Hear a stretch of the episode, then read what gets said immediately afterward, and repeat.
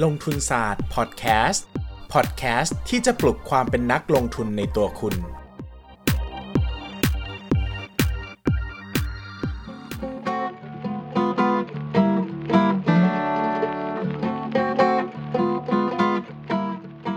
สวัสดีครับ ยินดีต้อนรับเข้าสู่รายการลงทุนศาสตร์พอดแคสต์รายการที่จะชวนทุกคนมาพัฒนาความรู้ด้านการเงินและการลงทุนไปด้วยกัน วันนี้นะครับเราจะมาในหัวข้อที่ถูก เรียกร้องกันเข้ามามากๆนะครับเป็นหนึ่งในหัวข้อที่โดนถามถึง แล้วก็โดนร้องขอมาบ่อยมาก แต่โดยส่วนตัวก็หลีกเลี่ยงที่จะพูดมานานนะครับ เนื่องจากมันเป็นหัวข้อที่ยาก แล้วก็ปกติใช้เวลาในการเล่าหรือการพูดบรรยายเนี่ยใช้เวลาเป็นชั่วโมงนะครับกว่าจะอธิบายให้เข้าใจได้พอมีคนถามมาเยอะนะครับ ก็เลยรู้สึกว่าเออหรือจะต้องพูดสักทีหนึ่งก็เลยไปนั่งคิดว่าเอ้ยถ้าเราจะอธิบายให้ง่ายที่สุดเนี่ยน่าจะเป็นวิธีไหนดีนะครับ วันนี้ก็เลยพูดเรื่องนี้แบบเบื้องต้นย้ำนะครับว่าเบื้องต้นถ้าจะนำไปใช้จริงเนี่ยจะต้องผ่านการศึกษาอีกเยอะมากๆนะครับ วันนี้ก็เลยให้ concept คร่าวๆแล้วก็เป็นวิธีง่ายๆ และการที่ก็ใช้ได้นั่นแหละ แต่ก็ต้องฝึกฝนเยอะ ๆ ด้วยนะครับ วันนี้เราจะคุยในหัวข้อที่ว่าหุ้นตัวไหนควรซื้อขายที่ราคาเท่าไหร่ดีนะครับ หุ้นตัวไหนควรซื้อขายที่ราคาเท่าไหร่ดีนะครับ ก็เป็นแปลเป็นไทยง่าย ๆ ก็คือเราจะพูดเรื่องการประเมินมูลค่าหุ้นนั่นเองนะครับ การประเมินมูลค่าหุ้นนะครับโดยปกติเนี่ยเราสามารถทำได้ 4 วิธีหลักๆนะครับนั่นก็คือ 1. ประเมินมูลค่าจากกำไร 2. ประเมินมูลค่าจากกระแสเงินสด 3. ประเมินมูลค่าจากเงินปันผล แล้วก็ 4. ประเมินมูลค่าจากสินทรัพย์นะครับ แต่ละวิธีเนี่ยก็จะมีวิธีแยกย่อยไปอีกนะครับ มันก็จะมีวิธีการประเมินมูลค่าแบบสัมพัทธ์กับการประเมินมูลค่าแบบสมบูรณ์นะครับ ซึ่งรายละเอียดเนี่ยเยอะมากๆนะครับ ดังนั้นเนี่ยวันนี้จะไม่ได้เล่าทุกอย่าง เพราะว่าจะยากมากแล้วก็จะกลายเป็นเลคเชอร์นะครับ จะไม่ใช่พอดแคสต์นะครับ วันนี้เราก็เลยชวนทุกคนมาเอาวิธีที่ง่ายที่สุดคลาสสิกที่สุด แล้วก็มีประโยชน์ที่สุดที่น่าจะใช้ได้นะครับ นั่นก็คือการ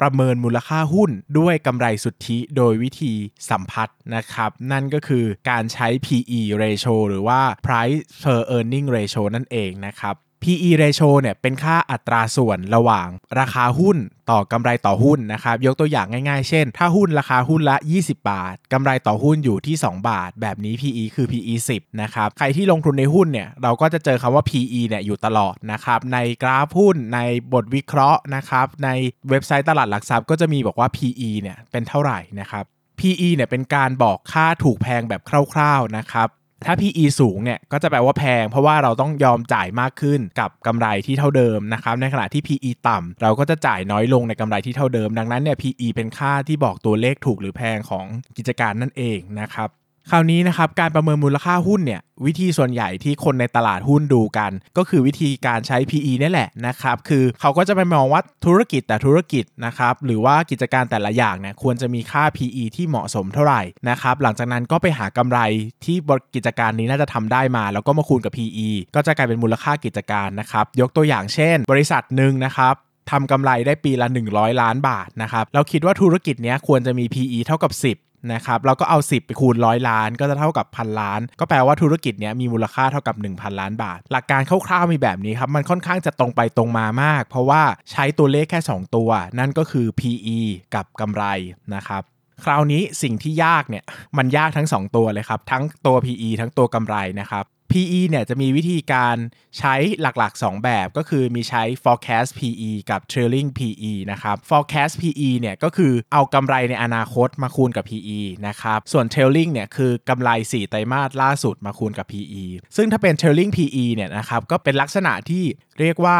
เราหาได้อยู่แล้วนะครับ เพราะว่ากำไร 4 ไตรมาสล่าสุดเนี่ยก็มีการประกาศออกมาอย่างเป็นทางการอยู่แล้วนะครับ แต่ถ้าเราอยากจะหากำไรจากตลาดหุ้นเนี่ยหลายครั้งเราจะต้องมองไปในอนาคต ก็คือดูว่าในอนาคตเนี่ยบริษัทจะมีกำไรเท่าไหร่นะครับ ซึ่งจะทำให้เราเนี่ยสามารถคาดการราคาที่จะเกิดขึ้นในอนาคตได้นะครับดังนั้นโดยส่วนมากแล้วเราก็จะใช้ forecast PE เป็นหลักสำหรับนักลงทุนที่แสวงหากำไรนะครับอย่างจริงจังนะครับดังนั้นเนี่ย ก่อนอื่นเราก็ต้องไปคำนวณกำไรในอนาคตให้ได้ก่อนนะครับ ก็อาจจะต้องใช้หลายวิธีนะครับ ใช้ financial projection หรือใช้การคาดการณ์ต่างๆนะครับ ว่าอนาคตรายได้น่าจะเป็นเท่าไหร่ ค่าใช้จ่ายน่าจะเป็นเท่าไหร่หักลบกบหนี้มาแล้ว น่าจะเหลือกำไรสักเท่าไหร่นะครับแล้วก็ไปคูณกับ PE ที่เราตั้งไว้นะครับดังนั้นเนี่ยศาสตร์ในการหากำไรเนี่ยก็เป็นเรื่องใหญ่อีกเรื่องหนึ่งเลยนะครับที่เราจะต้องไปเรียนรู้ว่าเราจะไปทำการ forecast ยังไงถึงจะทราบกำไรที่น่าจะเกิดขึ้นอะไรประมาณนี้นะครับดังนั้นเนี่ยก็เป็นเรื่องที่เราจะต้องทำนะครับ ซึ่งอันเนี้ยก็สามารถเรียนรู้ได้นะครับ หรือใครถ้ายังไม่มั่นใจในฝีมือการวัดผลอนาคตของตัวเองนะครับ ก็สามารถใช้ตัว trailing PE ในอดีตมาใช้ก็ได้นะครับ อาจจะใช้ท่าง่ายก่อนก็คือใช้กำไรที่ประกาศมาแล้วนี่แหละ 4 ไตรมาสล่าสุดนะครับ แต่ก็คอมเมนต์นิดนึงนะครับว่าพยายามปรับให้เป็นกำไรปกติก่อน หลาย ๆ ครั้งเนี่ยบางธุรกิจก็จะมีกำไรพิเศษ ขาดทุนพิเศษที่เกิดขึ้นแค่ชั่วคราวนะครับ อาจจะมีการเปลี่ยนวิธีการทางบัญชีอย่างเงี้ยนะครับ เปลี่ยนรอบปีบัญชีบางทีอาจจะทำให้กำไรเนี่ยมันผิดปกติไปได้นะครับ ดังนั้นเนี่ยเราก็ต้องปรับให้เป็นกำไรปกติของกิจการก่อนนะครับแล้วก็นำไปคูณกับ PE คราวนี้เนี่ยกำไรเนี่ยมันค่อนข้างจะโซลิดกว่านะครับคือจับต้องได้มากกว่า แต่ PE เนี่ยเป็นตัวที่หลายคนมีปัญหาว่า เฮ้ยพี่ธุรกิจแบบเนี้ยจะ PE เท่าไหร่ดีนะครับโดยทั่วไปเนี่ยผมก็จะคือจริงๆ แล้วถ้าสอนเนี่ยมันจะยาวมากนะครับ แล้วก็สอนได้เป็นคุ้งเป็นแคลเป็นเรื่องเป็นราวเป็นวันเลยนะครับ แต่ผมก็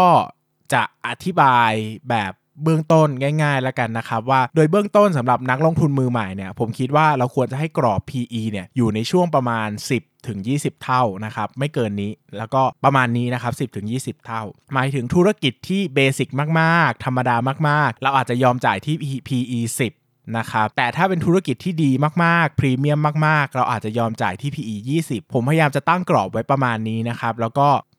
ไม่อยากให้นักลงทุนมือใหม่เนี่ยไปซื้อหุ้นที่ PE แพงมาก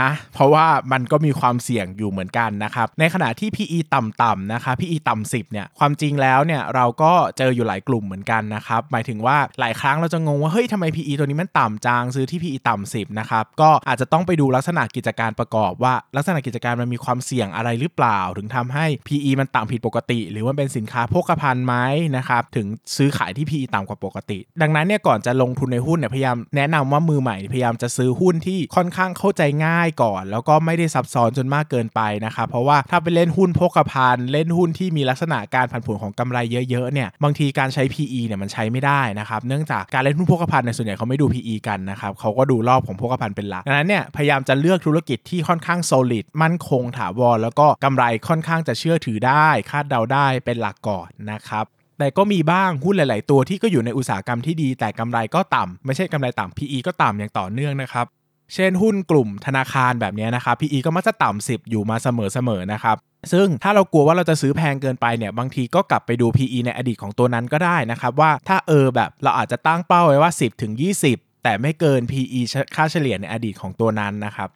คราวนี้คำถามต่อไปก็คือว่า 10ถึง20 เลือกยังไงล่ะ เข้าใจไหมหมายถึงว่ามันทำไมมันกว้างจัง มันต้อง 2 เท่านะ 20 เป็น 2 เท่าของ 10 เนอะนะครับ ก็อธิบายอย่างนี้นะครับว่าให้ดูความแข็งแกร่งของกิจการเป็นหลักนะครับ ตรงนี้ต้องใช้ไฟ Forces Model มาจับก็คือแรงกดดันทั้ง 5 นะครับ อันนี้อาจจะไม่ได้พูดถึงใครสนใจก็ไปฟังพอดแคสต์ตอนที่พูดถึงไฟ Force ก็ได้นะครับ ก็จะเป็นเรื่องเกี่ยวกับอุตสาหกรรมไหนดีไม่ดีดูยังไงนะครับแล้วก็ หุ้นมันจะอยู่ใน EP ที่ 51 นะครับ หุ้นกลุ่มไหนน่าถือยาวนะครับ หรือว่าจะไปเสิร์ชหาใน Google ก็ได้อ่านเร็วๆนะครับ แต่คือเราต้องเข้าใจก่อนว่าอุตสาหกรรมไหนเนี่ยมันแข็งแกร่งโดยธรรมชาติ แล้วก็อุตสาหกรรมไหนมันไม่ได้แข็งแกร่งโดยธรรมชาตินะครับ อุตสาหกรรมที่มันดีมากๆ ยกตัวอย่างเช่นในประเทศไทยนะครับ ปลีก โรงพยาบาลอย่างเงี้ยนะครับ ก็หรือว่า ขนส่งกึ่งผูกขาดงั้นอาจจะให้ PE สูงหน่อยเช่น 20 ก็พอไหวนะครับ แต่ถ้าเป็นธุรกิจที่กลางๆ ทั่วๆไป เช่นธนาคารนะครับอุปโภคบริโภคที่ไม่ได้มีแบรนด์โด่งดังอะไรมาก PE 10 ก็อาจจะเหมาะสมแล้วนะครับ ดังนั้นเราอาจจะต้องมาเรตติ้งให้มันนิดนึงว่า เออ มันจะให้มันดีแค่ไหนนะครับ ให้มันดีแค่ไหน ซึ่งอันนี้แหละเป็นสิ่งที่ผมบอกว่ามันจะต้องฝึกฝน เพราะว่ามันไม่ใช่ว่าทุกคนจะประเมินออกมาแล้วได้ใกล้เคียงกันนะครับ ดังนั้นเนี่ยถ้าเราไม่มั่นใจเราก็ conservative หน่อย ก็ให้ค่า PE มันต่ำหน่อยนะครับ เพื่อความปลอดภัยอาจจะสูญเสียโอกาสในการซื้อหุ้นไปบ้าง แต่ก็จะช่วยปกป้องเงินต้นได้ดีกว่า แต่ผมว่าอยู่ไปเรื่อยๆเนี่ยเวลาเราเห็น case study เรื่อยๆเห็นตลาดหุ้นเรื่อยๆเนี่ยเราจะเริ่มเข้าใจแล้วว่าหุ้นแต่ละแบบหุ้นแต่ละลักษณะมันควรจะซื้อขายที่ PE เท่าไหร่ ซึ่งอันนี้ผมบอกเลยนะครับว่ามันเป็นประสบการณ์มากๆนะหมายถึงว่าคนที่ลงทุนมาไม่ถึงปีเนี่ยบางทีจะงงมากว่าเฮ้ยทำไม PE ตัวนี้มันแพงทำไมตัวนี้มันถูกทำไมมันอย่างงุ้นทำไมมันอย่างนี้นะครับซึ่งผมบอกเลยว่าบางทีมันอธิบายไม่ได้ขนาดนั้นนะหมายถึงว่ามันไม่ได้มีตรรกะ solid แน่นอนชัดเจนมาอธิบาย วิธีการประเมินมูลค่าหุ้นแบบที่มีตรรกะทาง Financial มารองรับเนี่ยมีนะครับแต่ตลาดหุ้นมันไม่ค่อยสนใจอะคือตลาดหุ้นมันอยู่ที่อารมณ์ของคนซื้อเป็นหลัก แล้วก็ค่า PE บางทีมันก็ผันผวนไปตามอารมณ์คนซื้อด้วย ดังนั้นเนี่ย เราต้องอยู่กับมันเยอะๆนะครับ แล้วเราก็จะเห็นภาพมากขึ้นว่าเฮ้ยกลุ่มนี้ก็ซื้อกันเท่านี้แหละโรงโรงไฟฟ้าก็ซื้อกันเท่านี้แหละโรงพยาบาลก็ซื้อกันเท่านี้แหละอะไรอย่างเงี้ยนะครับมันก็จะเห็นภาพมากขึ้นดังนั้นเนี่ยต้องใช้ประสบการณ์เยอะๆนะครับแต่โดยเบื้องต้นผมก็ให้กรอบไว้ที่สัก 10ถึง20 เท่าไม่เกินนี้นะครับใครกังวลมากก็คอนเซอร์เวทีฟหน่อยใคร รับความเสี่ยงได้มากก็ aggressive หน่อย อันนี้ก็สามารถเลือกได้เลย แต่ผมก็ไม่แนะนำให้เกินซื้อเกิน 20 เท่าไหร่นะครับ ยกเว้นว่า 1 คือเรา forecast ไปไกล แล้วเจอว่ากำไรจะโตเยอะนะครับ แต่กำไรวันนี้มันยังไม่โต PE มันก็ดูเลยสูง แต่ถ้าอนาคตไปถึงแล้ว PE มันจะต่ำลงแบบนี้ก็ทำได้เหมือนกันนะครับ อันนี้ก็แล้วแต่ความชอบแล้วความถนัดอ่านะครับ ต่อไปเป็นช่วงเวลาตอบคำถามนะครับนะครับ ใน EP ที่ 51 บอกว่ากองทุนรวมตลาดเงินไม่รับประกันเงินต้น สงสัยครับว่าทำไมกองทุนนี้ถึงมีโอกาสที่จะสูญเสียเงินต้นไปด้วย ก็กองทุนรวมตลาดเงินเนี่ยเขาจะลงทุนในเงินฝากธนาคารกับตราสารหนี้ระยะสั้นนะครับ โอกาสที่จะสูญเสียเงินต้นไปเนี่ยมันน้อยมาก แต่ก็มีโอกาสเกิดขึ้น เช่น ธนาคารล้มละลายนะครับ หรือว่าตราสารหนี้ที่เขาไปซื้อเนี่ยผิดนัดชำระ ก็สามารถสูญเสียเงินต้นไปได้เหมือนกัน อย่างช่วงปี 40 นะครับ เราจะเห็นกองทุนรวมตลาดเงินบางกองที่ NAV หายไปเลยนะครับ เพราะว่าธนาคารล้มละลาย แล้วก็ ตราสารนี้ก็ผิดนัดชำระนะครับแต่ก็เป็นโอกาสที่ไม่ได้เกิดขึ้นบ่อยนะครับคือถ้าไม่ได้เกิดวิกฤตเศรษฐกิจระดับมหาศาลใหญ่มากๆจริงๆนะครับก็ไม่ค่อยเห็นหรอกครับขนาดช่วงต้มยำกุ้งเองจริงๆนะมันก็ไม่ได้หายไปทุกกองขนาดนั้นมันก็แบบแจ็คพอตจริงๆ ถึงจะเจอสักกองหนึ่งนะครับดังนั้นก็อันนี้ก็เป็นเรื่องที่ ที่มีความเสี่ยง แต่ก็ต้องยอมรับว่าความเสี่ยงก็ไม่ได้สูงมาก แต่จะให้เขารับประกันมันก็รับประกันไม่ได้ไงครับเพราะก็ต้องแจ้งก่อนว่ามันไม่รับประกัน แต่โดยทั่วไปแล้วมันก็มีโอกาสที่จะลดลงน้อยมากๆนะครับมาอีกสักคำถามหนึ่งลงทุนในตราสารนี้ทำอย่างไรครับ เอ่อติดตามตลอดครับชอบมากๆเลยโอ้ยขอบคุณมากนะครับลงทุนตราสารหนี้ก็ก่อนอื่นก็ต้องเข้าไปดูในดูก่อนว่าจะซื้อตราสารหนี้อะไรนะครับแล้วก็ไปดูว่าตราสารหนี้นั้นเนี่ยเอ่อถ้าผมจำชื่อไม่ผิดจะชื่อว่าสมาคมตราสารหนี้แห่งประเทศไทยนะครับลองเสิร์ชใน Google ดูเขาจะมีเว็บของเขาแล้วเขาก็จะบอกว่าตอนนี้มีตราสารหนี้อะไรกำลังจำหน่ายอยู่บ้าง ใครเป็นคนจำหน่ายนะครับเราก็ไปซื้อที่นั่นเช่นเขาบอกว่าขายที่ธนาคารกสิกรไทยพาณิชย์บัวหลวง แล้วก็ไปซื้อที่ธนาคารได้ก็แจ้งความจำนงว่าจะซื้อนะครับบางตราสารหนี้ก็เต็มเร็วมากนะครับอาจจะซื้อไม่ทันแต่บางตราสารหนี้ก็เต็มช้าหน่อยไอ้พพวกที่เป็นโรเวอร์ก็หมายถึงว่าหมดแล้วเปิดล็อตใหม่มา พวกนี้เขาจะให้คนที่ถือเก่าก่อนดังนั้นเนี่ยก็จะมีโอกาสที่จะเต็มเร็วมากเพราะว่าคนเก่าเขาซื้อบางทีก็เต็มแล้วนะครับ ก็ใครอยากลงทุนตราสารนี้ก็ต้องติดตามข่าวสารนะครับ แล้วก็ไปติดต่อกับ คนที่จำหน่ายนะครับมันจะไม่ค่อยโด่งดังเหมือนหุ้นเท่าไหร่นะครับเพราะว่าตราสารหนี้มันความเสี่ยงมันต่ำนะครับแล้วก็มีตลาดรองรับเยอะอยู่แล้วเขาก็จะไม่ค่อยได้มีแบบ มันไม่ได้ฮือฮาเหมือนหุ้นจาก IPO เลยขนาดนั้นนะครับดังนั้นก็ต้องติดตามด้วยตัวเอง แล้วก็ไปติดต่อที่ผู้จัดจำหน่ายด้วยตัวเองนะครับ ประมาณนี้นะครับสำหรับวันนี้ก็สำหรับใคร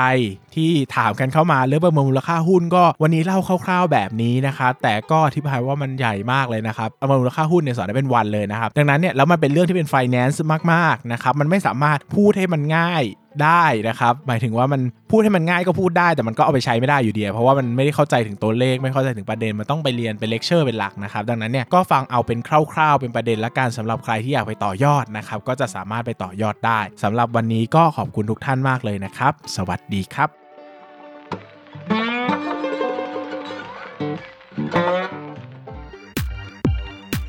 อย่าลืมกดติดตามลงทุนศาสตร์ในช่องทาง podcast player ที่คุณใช้ แล้วกลับมาปลุกความเป็นนักลงทุนกันใหม่ในลงทุนศาสตร์พอดแคสต์